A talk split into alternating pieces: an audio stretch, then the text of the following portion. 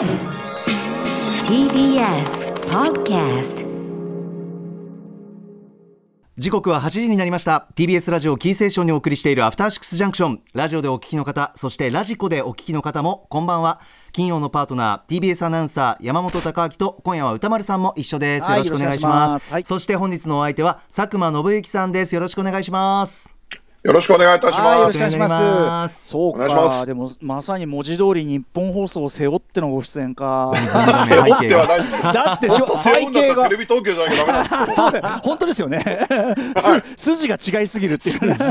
いや、そうですよ、うん歌丸さん。前回は、あの、多く特集は楽しかったんですけど、はいその後のポッドキャストを、うん。歌丸さん抜きでやらされるっていうい。やいや、それね、ちょっといや、あの、やっぱ僕がネタバレ受けちゃいけないっていうことで、まあ、ちょっとあの仕事があったのもあるんですけどね、すいません、すいませんでしたけど、やっぱほら、それはやっぱり、あのたまにはそういうちょっと試みをしなきゃなと思いましてね、いやあのそうですねお付き合いいただいてありがとうございます、本当にね。宇垣さんの熱が怖かったです。内垣さんね、もうあの 本当に好きなものの時は話聞かなくなるからね、やっぱりね。いや、そうなんですよ。ズームでも分かる目がいっちゃってる感じというか。もうね愛がねすごいね。ね多く愛が、はい。やっぱそういうところも含めてチャーミングなわけですが、ん。はい。ということで、えー改めましてね募集メッセージも募集しております。はい、えー番組では皆さんから今週のアトロク振り返るメッセージお待ちしています。あの曜日の特集良かった。あのライブ最高だった。あの話何度も聞き返しました。など皆さんのハイライトも教えてください。メールアドレスは歌丸アットマーク tbs.co.jp 歌丸アットマーク tbs.co.jp ですではこの後佐久間さんと一緒に今週1週間のアトロクプレイバックしますよろしくお願いします。よろしくお願いします。After Six Junction. ではアトロクフューチャーパストです。この1週間でお送りしてきた情報や聞きどころをまとめて紹介して過去の放送を聞き返せるラジコのタイムフリー機能やポッドキャストラジオクラウドなど各配信プラットフォームと組み合わせて新しいラジオの楽しみ方を提唱しています。さらに Spotify では番組のアーカイブだけではなくてオンエアした曲のリンクやここでしか聞けないオリジナルコンテンツ別冊アフターシックスジャンクションを配信中です。さあ今週はスポーツ実況の第一線で活躍する月曜パートナー熊崎アナウンサーが競馬実況の真髄を語り尽くす回となっております、その場で馬の名前だけ決めたら即できてしまう神業架空実況も披露していると。すごかったしね。そしてその裏にある苦労とは実は即興ラップとの共通点もあるということなんですね。歌丸さんと熊崎アナウンサーそして競馬にも精通する TBS ラジオ澤田記者が語る回となっておりまして、ね結構ね熊崎君の話がね、ええ今今までになくじゃなくて今今今までで一番。とにかくねとにかく熊崎君がすごいかっこいい回です。あーのーすごい面白いし、話は、うんうんうん。あのめちゃめちゃねあのえっとまあ音楽とかねそういうものにまつわるいろんなてかすべてのいろんな仕事にまつわる仕事論としてもめちゃめちゃためになるはい話でねあのちょっとクマスの株が じゃじゃあ普段何なんだってことでいや。でもねクマスのクマスが普段あのいぶかしみ読みがなぜ起こるかっていうそこもね若干解明される回でもありまして。正直さゆえのいぶかしみの理由。あ、はい。そうですか、え ーなんでなんで正直にいぶいぶかしみ知りたいいぶ知りたい。なぜいぶかしみを隠さないのか。知りたい知りたいよ。あー皆さん必聴の回でございます。この後9時に更新です。すべてがまとまったプレイリスト便利でおすすめです。ぜひ聞いてください。いやーということで佐久間さんですよ。はい。僕は熊崎さん、あのーもう、いつの間にかですね、うん。僕、ゴッドタンっていう結構深夜番組やっていて、うんうんそれでグラビアアイドルとかも出るんですけど、ええ。初期もキャスティングの参考にし始めてましたからね、あーやばい。熊崎さん。あ熊崎アナウンサーグラビア表。最初は、最初はただのグラビアマニアのつもりで来たんですけど、うんうんうん。毎週発表されるものを徐々に徐々に聞くと、うんうんうん。あれ、なんか俺ってより早いぞってなってますから、最近。なるほどなるほど。それで熊崎さんの年間グラビアのランキングは、普通に僕、保存してスタッフに送ってます。うわーやばい。影響力。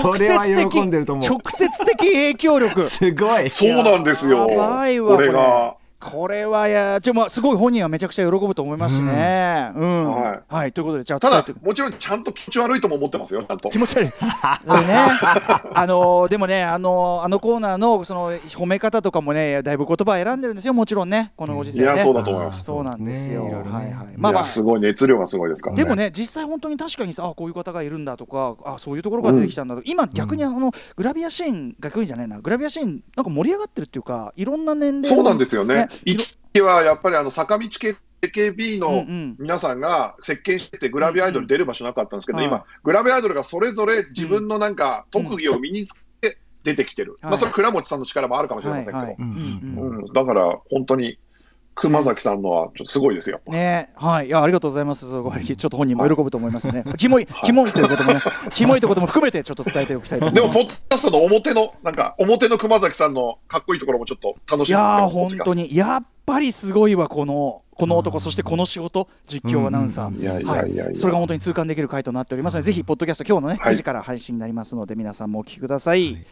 それからそんな佐久間さんですけどあの歌丸さんネットフリックスのミッチェル家とロボットの反乱ご覧になったそうで佐久間さんがいました。うんうん、見ました。最高でした。ねえ、うん、はい。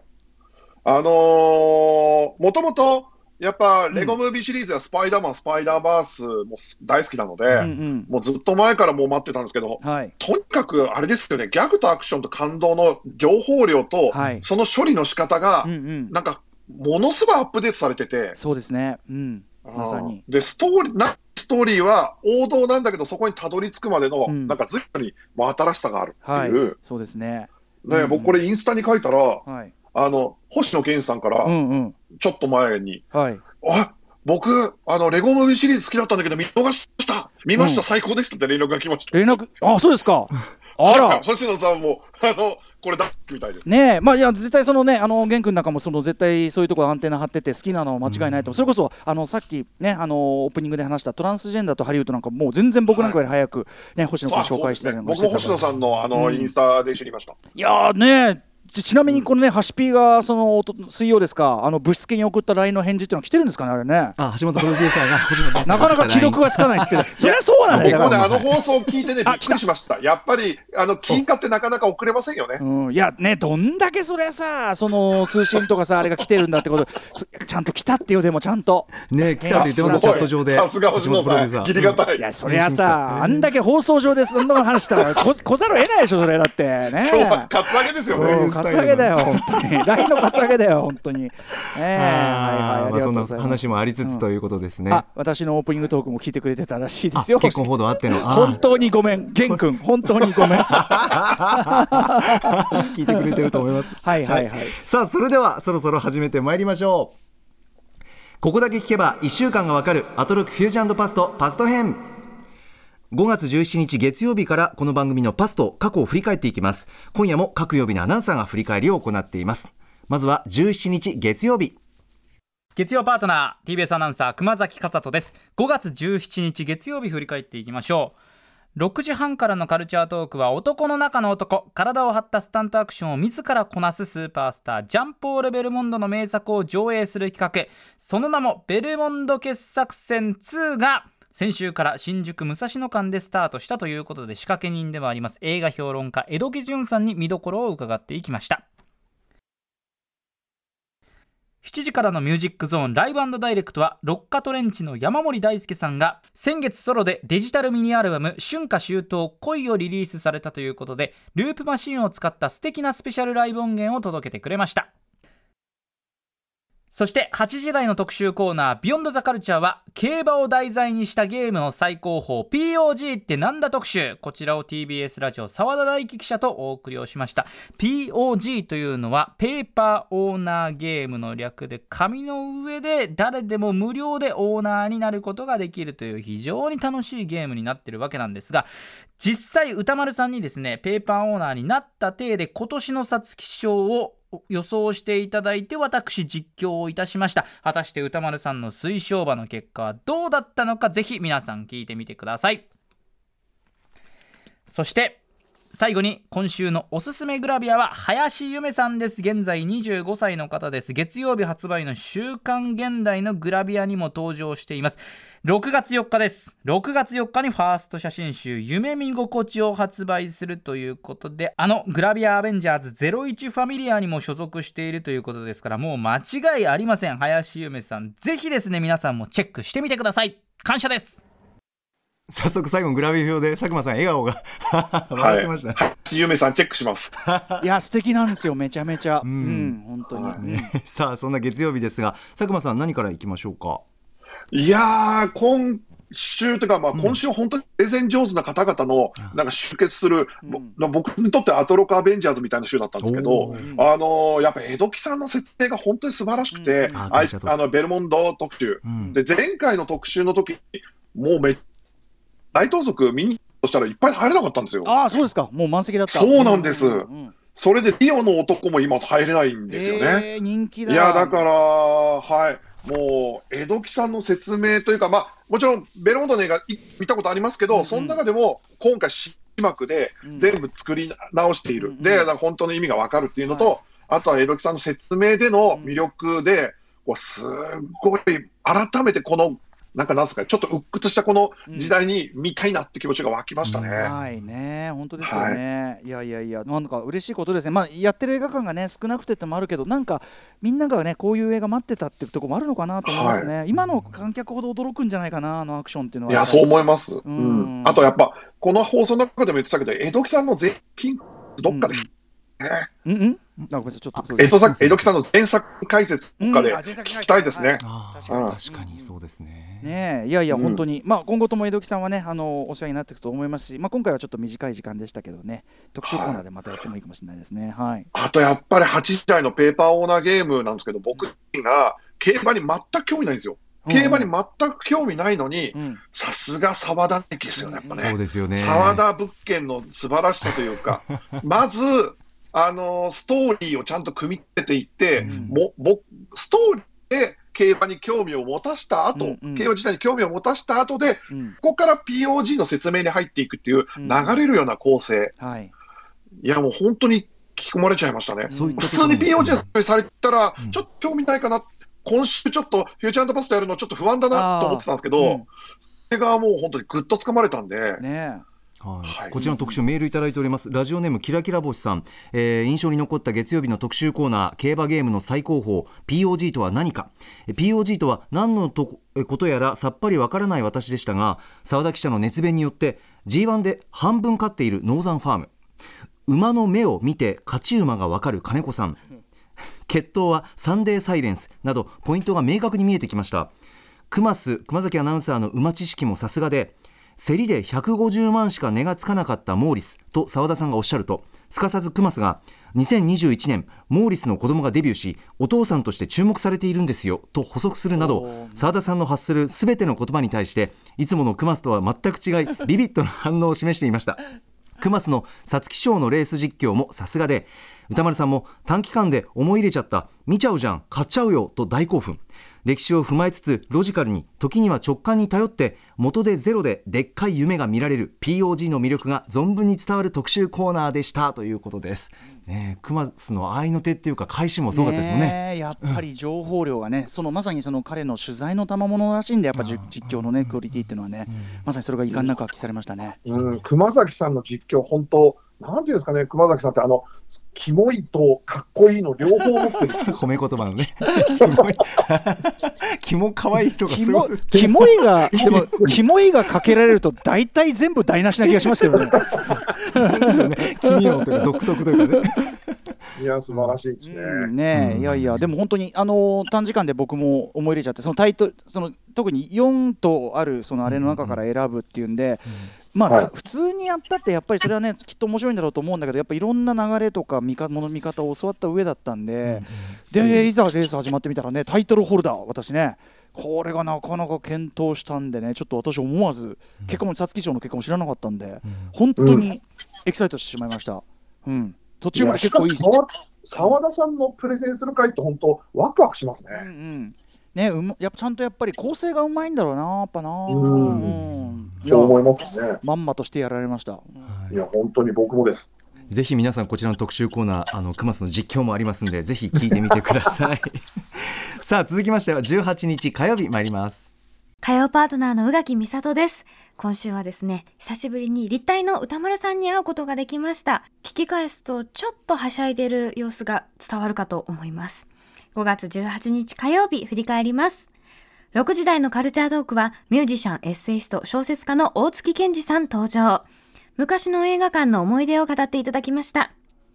7時の Live Direct、8時の特集コーナーには、あの国民的アーティストが登場。ダンスボーカルグループ、 DA PUMP。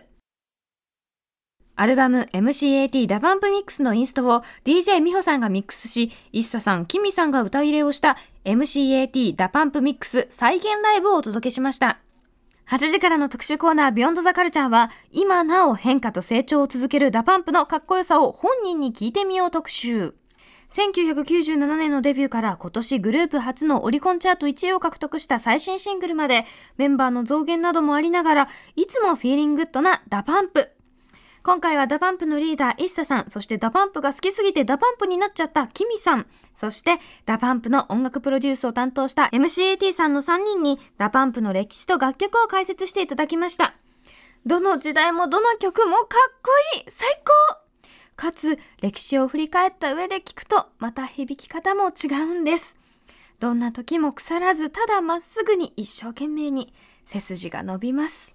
たくさん音楽かけました。タイムフリーで来週火曜日まで聴けますので、ぜひチェックしてみてください。はい火曜日でございます。佐久間さんいかがでしょうか？はい。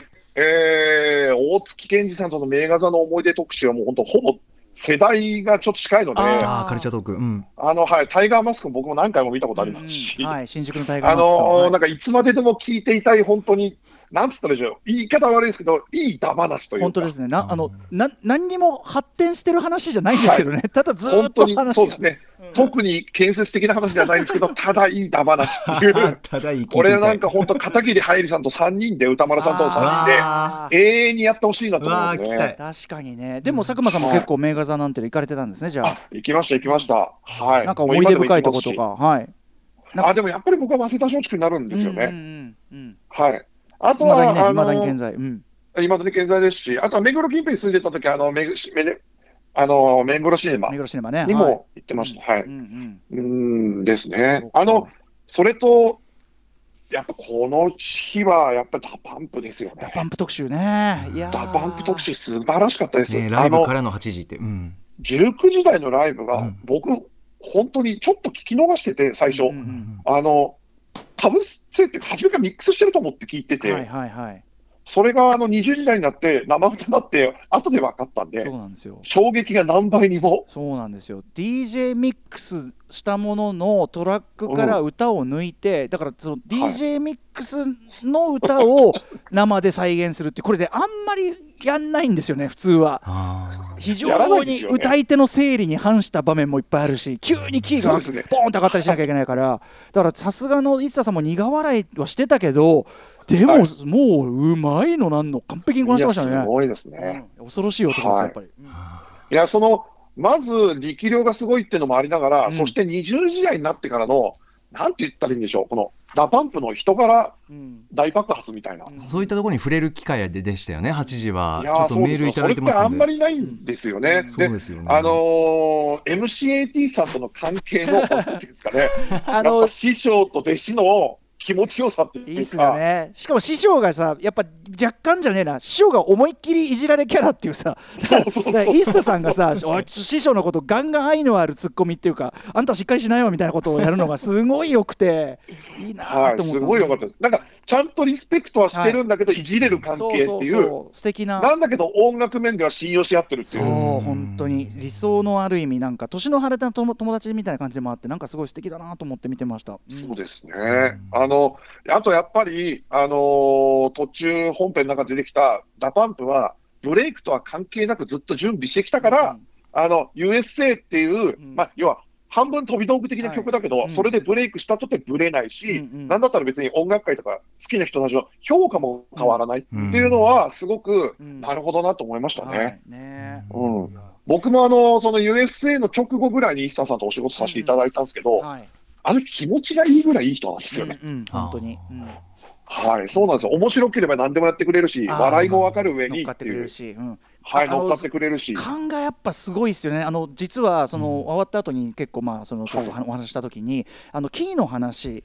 キーの話から入ってキーの話で終わるんですけどやっぱり全体の台本を見た時にこの流れだったら頭のところでその低いキーでしか歌えなかった話を入れておけば最後にそれが回収できるっていうあのはあ一茶さんなりのトークの構成を作って話していただいてたからということらしいんですよ。だから恐るべしっていうやっぱし。いやそうですね。ん。ん。それでやっぱあと物語としても新曲のオーマイプレシャスがうん。師匠の歌で再出発するっていう、熱いですよエモね。ーショナル、うんね、ついに歌えるようしかも原曲キーで歌えるようになった。そうそうそうそう、ね原曲機で歌えるようになったっていう。う、ん。あのストーリーも熱いけど、はい。そのストーリーをちゃんとこの20時代で、一茶さんが組み立ててるのもすごいなっていう、すごいです。恐ろしい。すごい、すごいですよね。いや、すごいですよ。そういうたくさんの部分に胸打たれたということであのメールいただいております、はいはい。ラジオネームのシナモン亭焼きかぼちゃさん、えー今週のハイライトは火曜日の DA PUMP 特集でした。デビュー作「 Feelin' Good は当時高校生だった僕のバイト先の CD ショップにリリース1ヶ月ほど前に沖縄アクターズスクールから待望の男性グループついにデビューと情報が流れました。そして届いたサンプル盤を期待して聞いた瞬間大好きな曲になった。そんな記憶も蘇りました以来ずっと DA PUMP を聴いてきましたが決して右肩上がりだけでも平坦でもなかった中で、 ISSA さんが常に前を向いて進み続けたことを特集の中で知りました。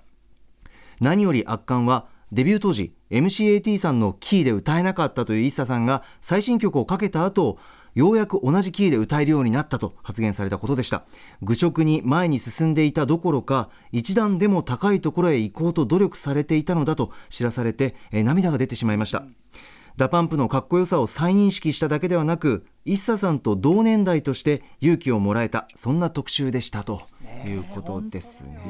うん。もともと持ってるものがすごいのに努力を怠り続けないっていうかっこよさまで加わって、ね、しかも腐らあと腐らない、うん。どんな瞬ですね。間も、本当になんか印象的でした。あの皆さんであのダンス披露するためパフォーマンス披露するためにあのスーパーというか百貨店というかそういったところで踊ってショッピングモールでね。とにかくそうショッピングモール。皆さんとにかく楽しそうで笑いが絶えながら笑顔が絶えなかったっていうのあーなんかやっぱ一茶さん中心にもういろんな皆さんが前を向いてとにかく前向きになんかこう切磋琢磨されていたなという絵が浮かぶようで、ううん。んいい話だったな。あの僕もあの一茶さんと仕事をさせていただいたのって USA が発売直前か直後ぐらいの僕マジ歌っていうそのまあ、はいはい。お笑いと音楽を組み合わせるライブあのやってて、はい。それの横浜アリーナのライブで、あのロバートの秋山君が沖縄のことを歌った歌があるからそこにスペシャルゲストで一茶さんが出てくるっていう、まあ、コメディだったんですけど、はいはい。そのコメディの部分なんですけど一茶さんからあの一茶さんだけのオファーだったんですけど、うんうん。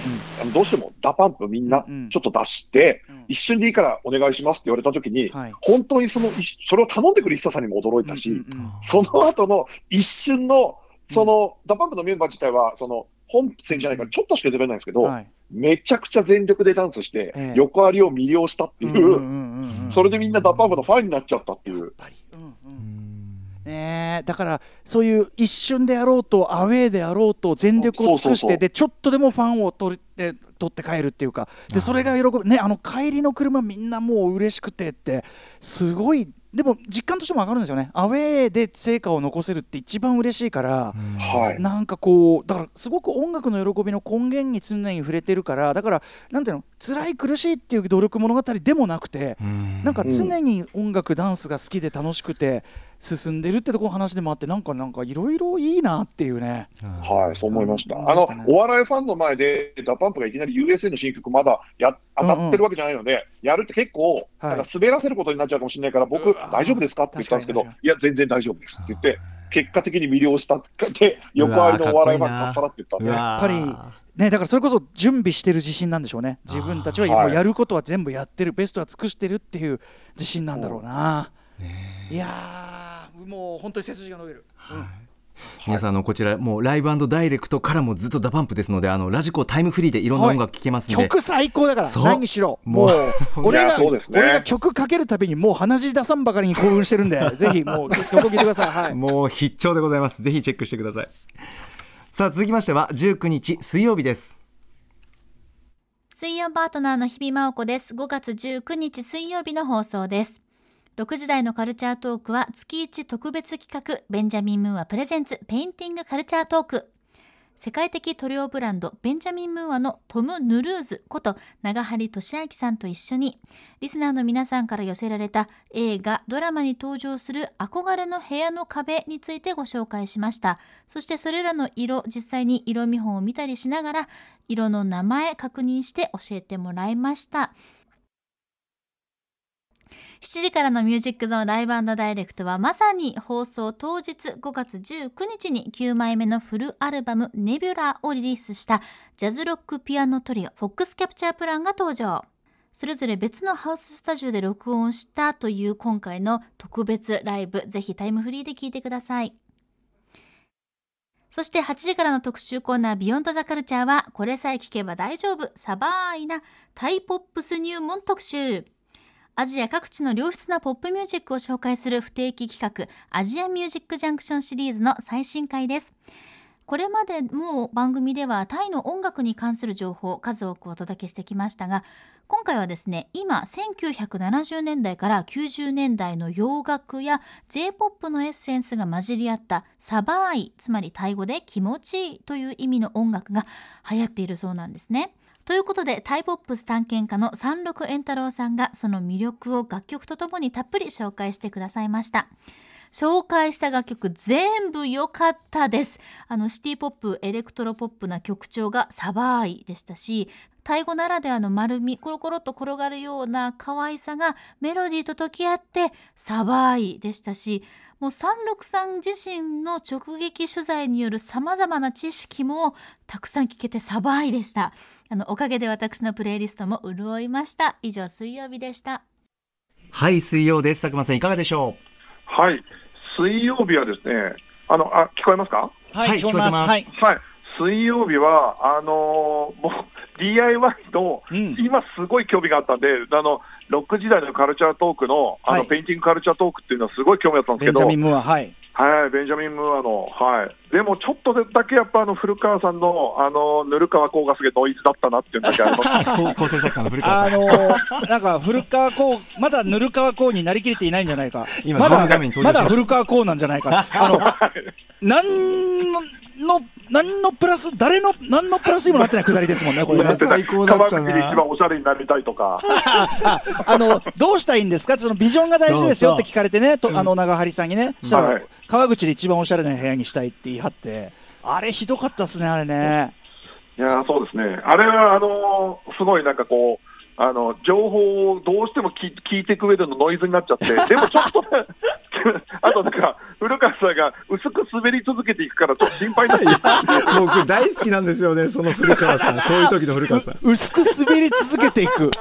これだからあの気がついたら本当に取り返しのつかないことになってるかもしれないやつですよね、これね。一個一個明るく見えてもね。今チャットのメッセージでズ,、ズームの全部台本通りですよって言ってますよ古川さん。うんいや怖い。滑滑ってたんですかってズームが来てますけどね。ハートがすごいですよね。ハートが強いですよね。うんいやいやハートがペインティングされてるんですよね。でもねあの壁が壁をこう自分の好きな色にやるってやっぱりちょっとちょっと、うん、いいなって思うんですよね、僕もね。はい、思います。うん、しかもその今、ちょっとリモートでやっぱお部屋を少し見せることが、あるじゃないですか。うんうん、そうすると、なんかそんあのバラエティの作家とかでも、うん、もうちょっとそれで塗っている作家がいるんですけど、あの途端になんか華やかになりますよね、うんうんうん、やっぱそうですよね、うん、なんかね、うん、と思いました、ちょっとこれ、本当に実際にね、あのどういうふうになっていくのか、まあ、古川光さんといえば、このレンガ柄の壁紙でおなじみですが、はい、これが本当に川口一、今のね、現状も川口の中でもおしゃれなね、あの居抜き居抜きで入ったイタリア料理屋とか言って、いろいろなこと言ってましたけど、あのー、どういう感じになっていくのか。ちょっと楽しみですね、これね。はい。そんなカルチャートークでございました。それから佐久間さん、はい、いかがでしょうか？はい、えっ、ー、と8時台からの特集コーナービヨンドザカルチャーの、はい、えっ、とサバイなタイポップス入門特集、はいうん、これは僕ちょっと本当驚きでした。うん、あの僕もタイのポップスのイメージって、うん、あの歌謡曲のイメージしかなかったんですけど、はいはい、ルークトゥンって言われるね、はい、はい、歌謡曲が主流で、い。まだにそれはそうなんみたいなんですけども、うん、はい、それでもう最初にかかったフィーバーのかっこよさ。はい、もう一発で魅了されちゃいましたね。ね。しかもあの楽曲で勝負って言ってこうなんていうの連合軍、はい、タイの、はい、タイのこうアーティスト連合軍があのー、日本型アイドルに対して楽曲で勝負っつって作った曲が、ね、いやあれかっこよかったな本当に、ね、うん、それがもともとやっぱ日本が乗り込んできたことに対するタイの連合軍が返したっていう。うんうんそのカルチャーの戦いみたいなのもすごいかっこいいなと思った、ね、逆に、でもそのこの特集の中であのお聞きした90年代にビーイング系の音楽がタイに入ったことによって、うんうんはい、そのタイのその要は歌謡曲以外の曲の礎になったっていう話お話も、ものすごい面白いなと思いましたね、実は j p o p がものすごいやっぱり影響を与えたってことなんですよね。うそうそうそうですね、はい、あとシンディ・スイの曲も、すごいかっこいいなと思いました、タイポップス界伝説で。ね、すごい大物としてね。うん、はい、その上で驚いたのは、タイが最近まで給付が買えなかったっていうこの衝撃的事実。タイのいわゆるその CD システムは、い。わゆる再販システムがなくて、一旦売り切れたらもうそれで終わり、はい、給付は置かない。そういうことですよね。だから、うん新しいミュージシャンがルーツを掘れなかったってことですね、今そういうことなんです、あと、まあ、リスナーもなんか、なんていうかな、このアーティスト、過去には何出してるかな？みたいな聞き方もできないし、できなかったあと過去の名だからそれ例えば山下達郎さんのライドオンタイム買おうかな、買えないみたいな、てか知らないみたいな、ないから。知らないっていう。うんね、だからタイの音楽文化ってだからこの10年ぐらいで圧倒的になんか充実してきたってことですよね。確かに、うん、ここから先ねまたその歴史観もできていくんでしょうしね、うん、またあの三六円太郎さん番組初登場だったんですけどいいこう喋りとキャラクターっていうかね、ね。はい、あのズーム越しのね、なんかあのご本人のキャラクターもすごい可愛くて素敵で、あ。そうなんですなんか今後ともよろしくお願いしたいなって感じでした。うん、はい。いや本当に普通に楽しかったですね。こちらメール来ておりまして、うん、えー、ラジオネーム地球最後のお父ちゃんさん、えー、今週水曜日タイポップス入門特集まさにサバーイ気持ちいいな時間で最高でした、タイにはスタンプさんやプムビプリットさんなど素晴らしいアーティストがいるのは知っておりましたがまだまだこんなに素晴らしいアーティストがいたなんて本当に驚きです。まず冒頭のアイドルグループフィーバーの素晴らしさにぶっ飛びました日本の Perfume を意識しているということですがこちらもキュートで最高じゃないですか、うん、えその後もプラスチックプラスチックラッタナシンディ・スイなど紹介される曲はどれも非常にクオリティが高く心底魅了されるばかり。そんな現在におけるタイポップスの盛り上がりの源流に90年代中盤に巻き起こった J-POP やテレビアニメなどのジャパンカルチャーブームがあったのも非常に興味深い話でしたジャパンカルチャーを吸収し育った世代が作り出すポップスが私たち日本人の心に自然と響くのも本当に納得です。しかしタイには給付の再販という概念がないのには本当に驚きです。宝というべき過去の楽曲が聴けないなんて本当にもったいないとやはりこの方もおっしゃっていますね、えー、でもこれ多分サブスク時代になってだいぶそこはひょっとしたらアーカイブが進めやすくなったのかもね。ああそうですね、はい、それでだいぶ変わったのかなとこれからだからあの佐久間さんもさっきおっしゃったようにこれからさらにその体系化が進んで、うん、でもうすでにこれだけのクオリティはあるわけだからもうどんどん面白くなってくるかもしれないですね。いや、そうですね。はい。これからも注目のということです、ね、あとやっぱね、タイ語の響きが可愛いとかね、あ、ね、そうそうそうそう、音楽に乗ると、あんなになんか魅力的なんですね、ね。タイのタイ語の響きっていうのは。本当に、うん、そういうのも発見でしたね。はい、うん、さあ、こちら音楽たくさん流れますんで、ラジコのタイムフリーでぜひ聞いてみてください。さあ、続きましては20日木曜日です。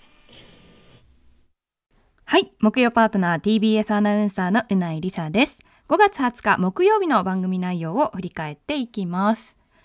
まず6時30分からのカルチャートークはバスケットボールライターの大西レオさんが登場。NBA プレーオフ直前ということで NBA の魅力が伝わるカルチャー作品をご紹介いただきました。そして7時からのミュージックゾーンライブダイレクトは、ネオニューエキサイト女バンド、チャイが番組初登場お電話で双子のマナカナさんとお話しさせていただきましたが、まあ、ライブが始まる前はとってもフレンドリーで可愛らしい方たちだなと感じていたんですが、ライブが始まった途端もう世界観に引き込まれてめちゃくちゃかっこよかったです。タイムフリーで今日のライブ本当に聞き潰したいと思います。そして8時台の特集コーナービヨンドザカルチャーは SD ガンダム最高特集 by ドロッセルマイヤーズ渡辺則明さん。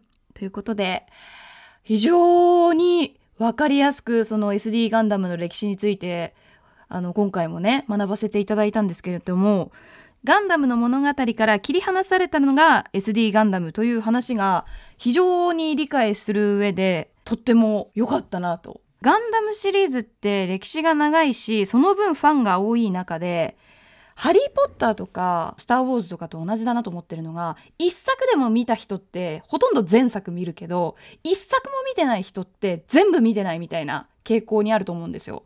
だから最初の一歩がとにかく踏み出しにくい作品の中にガンダムって私一つあると思うんですけどなんかそれをこう新規ファンを取り入れるために SD ガンダムって今でもその子供たち向けのいろんなものとコラボレーションしたアニメだったりおもちゃだったりで成立してるんだなっていう話が、まあ、非常にそのビジネスとしてめちゃくちゃいいなっていうふうに SD ガンダム思いました。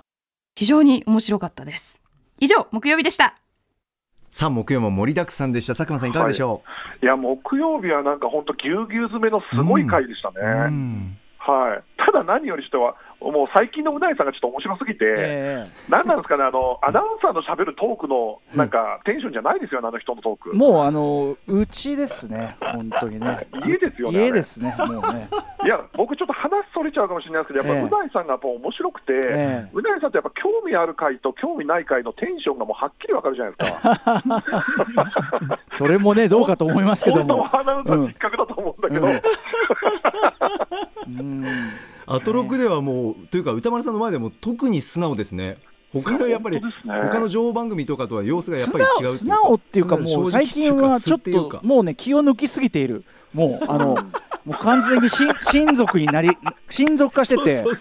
親族感あるんですよね。歌丸さんとうなぎさんの会話って。何感親族感あ親族感ね。そうなんですよ。ありますあります。やっぱ親戚のだからそのまあ、うん、共通の話題まあゲームとかの話題がある親戚の子とどうなんだよ、はい、最近なんつってどうなってんだお前みたいなそういう、うん、感じもありますよね。ねもう歌丸さんに対してこうなんか親しみとか好感は持ってるけど なんか尊敬の念はもうなくなってきてるなって ひどいな。ねいや、本当に本当いや、いや、いいことよ、いいこと、いいこと、だからそのリラックスし,、ね、してもらってね。これなんか話それちゃうんですけど、そのアトロクのパートナー陣って、僕もキャスティングをするので、アナウンサーさんとか。はいはいはいすごい驚くんですよ、うん、この曜日のそれぞれのキャラクターの違いと、うんうん、あとしかもテーマを引っ掛けられる文化の、うんうん、なんかそれぞれの文化的素養、うんうんうん、これってだから、歌丸さんが面接とかされたんですか？いやいやいや僕はあのチョイスはだからやっぱまあもちろんハシピーですよね。ただやっぱねハシピーがもちろんすごく厳選してんだけどそこにはやっぱりですね林美奈穂さんというですねそのアナウンサー精通された方がおりましてはい奥様。林美奈穂さんもやっぱかなりそういうところでアドバイスもされたなんてことは風の噂が聞きますよ。なるほど、うん、だってこれやっぱり月金で見見てたときにまあ、それぞれの男性陣のキャラクターと、うんうん、あとは女性陣のその、ね、持ってるキャラクターと引っ掛けられるその興味、うんはい、まあね、もう全ジャンル振り分けられてるのってこれすごいよなと思います、ね。うん、まあ、あとやっぱ当然ディレクターとか作家がねやっぱ企画立ててその形にしていくんで、うん、そことのも当然こうなんていうかな組み合わせもあるんでね。だからだんだんそのやっぱ曜日ごとの色がこう濃くなってくるやっぱそういう面もあるかなと思いますね僕もずっと聞かせていただいてます。けど、やっぱ1年目より2年目の方がどんどん面白くなってるのってやっぱパートナーの方の自由度が広がってるからだなと思ってて、うんうん、それはすごくなんかテレビで仕事するんで参考にしたいなと思って今日聞きたかったんですよね。それはめちゃめちゃ光栄ですね、それはね。うん、そしてあのやっぱカルチャートークもあのすごい楽しかったです、うん、あの最初聞いたときには、ちょっっとこの特集、強引すぎるだろうと思ったんですけど、うん、バスケのカルチャーの、バスケね、バスケ、はいはい、うん、バスケカルチャーの通じる音楽と映画っていうのはあるんですけど、その中でやっぱアンカットダイヤモンド。うんはい、よく考えたら、あれ、ケビン・ガネとほぼ、ね、準主役みたいなもんですもん、そうですね、はい。うん、うん、それをあの歌丸さんがおっしゃってたと思うんですけど、そのあの実際に監督がもう試合全部見て、うん、ストーリーに当てはめていったって話は聞けて面白かったですね。大西さんが言ってたね、そのそういろんないろんな展開に合うのをそうピックアップしてっておっしゃってましたね。そうそうそうそう。っていうふうに思いましたね。あとあのドライブの冒頭のそのバスケの試合とかってやっぱ僕らは完全に流しちゃってる部分だから。はい流してました、うん、そう。あれはだからあの LA だったら普通レイカースなのに、えー、うん、っていう話とかはあなるほどっていうね。いやそうですね。うん感じがしました、ね、また映画の見方がちょっと変わってくる。そうですね、うん、と思いましたね、はいはいはい、あとはもうチャイのライブですけど。いや最高だった。チャイはもう本当大好きなので。かっこいい。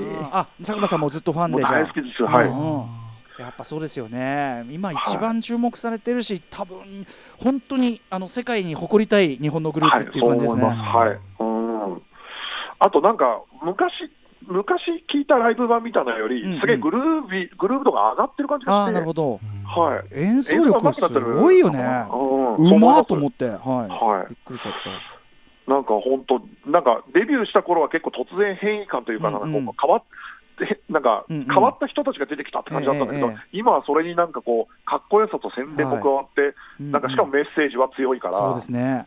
すごいいいバンドですよね。いやーもうそうですね。もうでも本当ライブ音源聞いたらますますフはい。ァンになっちゃって、い、やーかっこいい本当に。ライブ行きたい、うん。うん。思いました。ライブ行きたいけど ライブ行きたいけど1対1の対バンは嫌だ。絶対食われるから。いや、でも僕らファンとしては普通に見たいですけどね。いやいやいやもうねライブスタートチャイの。あー対バンは嫌だ。もう絶対嫌だ。絶対嫌だ。もう、うん。中和される場ならいい。フェスとか。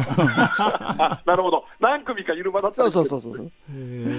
でもあとは嫌だな。直後は嫌だな。本当に。そんぐらい。それほどのすごい歌丸さんがそこまで勝ち目がない本当に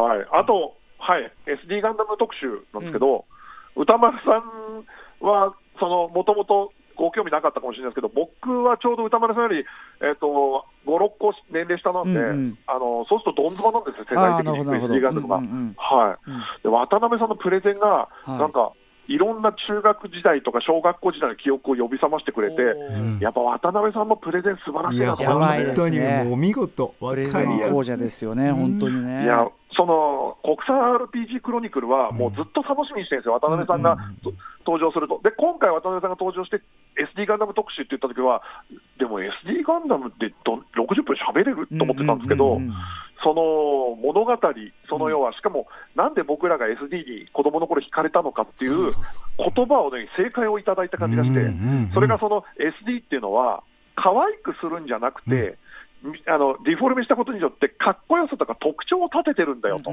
だから男の子も好きになったんだっていう説明に、なんか人生のなんか、小学校時代の正解をもらった感じがしました。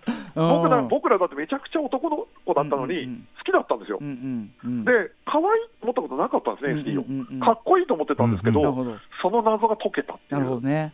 あとやっぱりあの会社的な構造が背景にあってつまりその経済的なちゃんとうんうんうんあの構造のところから実は理由があるっていうかそっちサイドの解説も渡辺さん独断上っていうかそこは。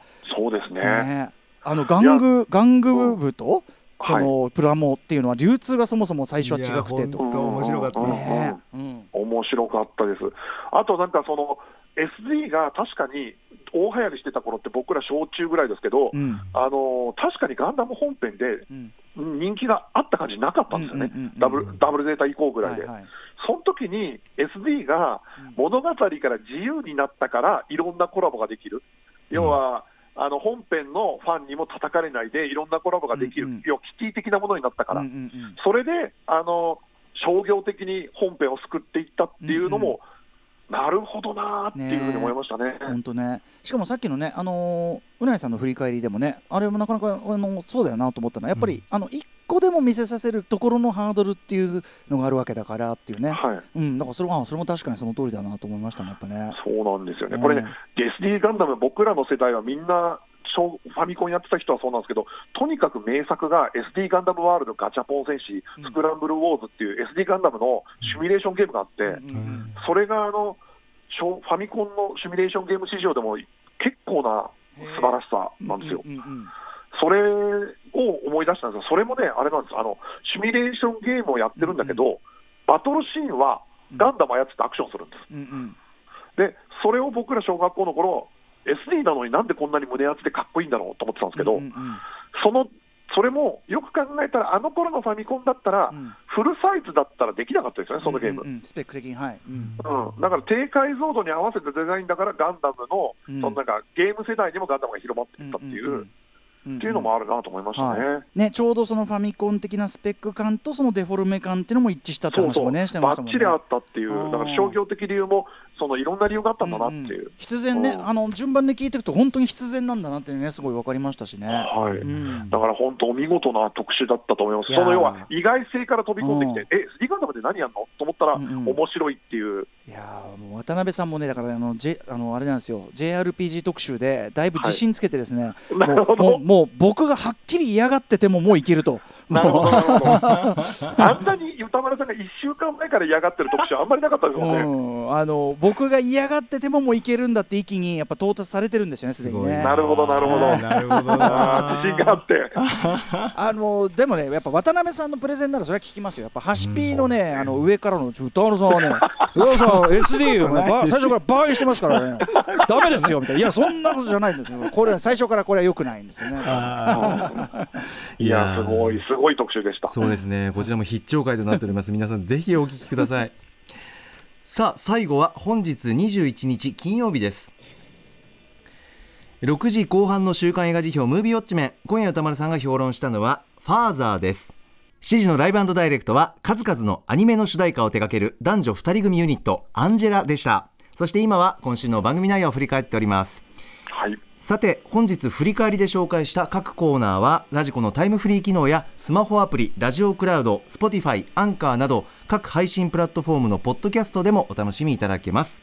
以上ここまでアトロクフューチャーパストパスト編でした。この後は来週1週間のアトロクの予定まとめてお知らせします。では来週1週間のアフターシックスジャンクションの予定を一気にお知らせします。まずは24日月曜日。6時半はスタイリストの伊賀大輔さんがご登場。5月1日からネットフリックスで配信が始まったドラマホルストンを魚におすすめのファッション関連の映画をご紹介いただきます。7時はプロデューサー兼 DJ ナイトテンポさん。8時は月刊島尾アワーマル秘企画大人の5月号。今回のマル秘企画は52歳以上のアダルトリスナーの皆さんからの協力が不可欠です。私が52歳の時こんなことがあった。52歳ではこんなことを気をつけてなど健康経済家族夜の生活これから52歳になる後輩に向けてのアドバイスをどしどしお寄せください。これは明日で52歳になられる歌丸さんのことを指しているかと思われますが。これはあのなんかそう知らないんですよ。そのそのことはあんまりはっきり名指しはされてないんですよ。52っていうワードだけが一人歩きしてるんですよ。そうですか。よくわかんないんですよ。どうなるか、はい。さあそれ以外のリスナーの方々は52にちなんだメールなら何でも OK、えー親が52歳ムカつく上司が52歳背番号が52番ですなどなど。それはいいのかよっていうね、宛先は歌丸アットマーク TBS.CO.JP 歌丸アットマーク TBS.CO.JP まで続いて25日火曜日です。6時半からは絶賛放映中のアニメ「オッドタクシー」の音楽を手掛けたラッパーのパンピーさんと一緒に主題歌を歌うスカート澤部渉さんが登場。アトロク用に取り下ろしたスペシャルライブ音源披露していただきます。7時は音楽家諭吉佳作面さんが番組初登場。すごいっすよ。8時は第7回日本翻訳大賞結果発表大賞受賞者インタビュー特集日本翻訳大賞の選考委員である翻訳家の柴田元幸さんが第7回日本翻訳大賞を受賞した失われたいくつかのものの目録の翻訳者細井直子さんとマーダーボットダイアリーの翻訳者中原直也さんにお話を伺います。26日水曜日6時半からは新型コロナウイルスの影響で中止や延期になってしまった演劇の情報を集めた失われた公演のオンライン展示を企画した早稲田大学演劇博物館助教の後藤隆樹さんが登場。7時は月1企画嵐 DJ ミックス。今回は2011から2010年頃の選曲を披露してくれます。8時は高橋義明さんによる月1音楽企画。今の洋楽シーンがすぐわかる。月刊ミュージックコメンタリー5月号。27日木曜日6時半は白夜処方の森田修一さん登場。雑誌「ブブカ」で歌丸さんが連載中の「マブロン」からおすすめのアイドル的ソングを聞いていきます。7時は孤高のシンガークリトリック・リスさんが登場。8時は世界の音楽シーンをガラリと変えた伝説のリズムマシン TR808 通称ヤオヤと電子楽器の国際規格 MIDI を手掛けたエンジニアの神菊本忠雄さんインタビューフィーチャリング RAM RIDER。そして28日金曜日6時半からの週刊映画時評ムービーウォッチメン。来週宇多丸さんは映画くれなずめを評論します。DJ プロデューサーの中村博さんを中心としたバンド i-dep が7時に登場。8時からは1週間の番組を振り返るアトロックフューチャーパスト。来週はお菓子研究家の福田理香さんとお送りします。ということでお待たせいたしました佐久間さん来週気になるものありますか？はい、あのーパンピー、澤部さん、そして諭吉佳作さんが現れる火曜日の豪華さ、すごいですね。口化作面ね楽しみなんですよ、はいこれもね。いやうんーあの坂本裕二さんの朗読劇にこの間行ったんですけど、それそのの主題歌も諭吉佳作面が書かれてる宇垣さんがね行かれたやつですすねそれね。めち。ゃくちゃいいんですよ。あ本当。はいなんで、そのライブっていうのがね、うんうんねどうなるのかっていうのを、ご本人もはい、あの非常に楽しみですこれもね。はい島尾さんの回はもう本当、何も情報入れないで楽しみに聞こうと思ってます。僕ももう本当に丸腰で行くしかないんでねこれはね。丸腰で行くしかない丸腰から行くしかないです毎回それは本当にね。もうさいもう本当にもう天才島尾真帆ですからこれはね本当にね。楽しみだもなう身を委ねるしかない。身を委ねるしかないですね。うん。あと僕も、木曜なんですけど、あの、うん。アトロクの現役の神が来るシリーズ、すごい好きなんですよ、はいはい。アニメーターもそうですけど、うんうん。今回その、僕は存じ上げないですけど、の MIDI 手掛けたエンジニアの神が訪れるということで、うん。神シリーズのなんか、本当にその現役でやってらっしゃる、その方しか出てこない言葉ってのが出てくるん。で楽しみですね。うん。これね、本当にあの TR808、ヤオヤと MIDI って、あの両方とも世界の音楽の作り方を、ね。うん。本当に変えたあれなんですけど、それ、同じ人が作ってたんだっていうこと自体もそうですよ、ね。ね、ギョギョギョギョって感じだし、まあ、このあの菊本さんにインタビューした本がね、ちょっと前に出たんですけど、それはかなり専門性高い内容なので、これは実際に曲聴きながら、あのーなるほどはいなるほどいけるような特集にしようかなと思っております。僕自身もね、いや楽しみですうんすごくね、勉強させていただきたいと思ってます。あ、佐久間さん、あっという間にお時間ですけど、ねはい。佐久間さんのやっぱ尺読み感覚がね、素晴らしいですよ。ありがとうございます。普通これね、フューチャーパストこんな密度で話してたらね、金曜なんか行かないんですよ、振りあ、返りは。そうなんですか。うん、やっぱね、山本さん、やっぱ違うね、やりやすさがね。そうですね佐久間さんのおかげで金曜日の振り返りも読むことができましたありがとうございましたありがとうございます。いや、でも本当に、なんか、お知興味がないかもしれないけど、素晴らしあの、プレゼンターが素晴らしくて、ん本当に楽しい週でした。ありがとうございます。さいはい、ありがとうございます。After Six Junction.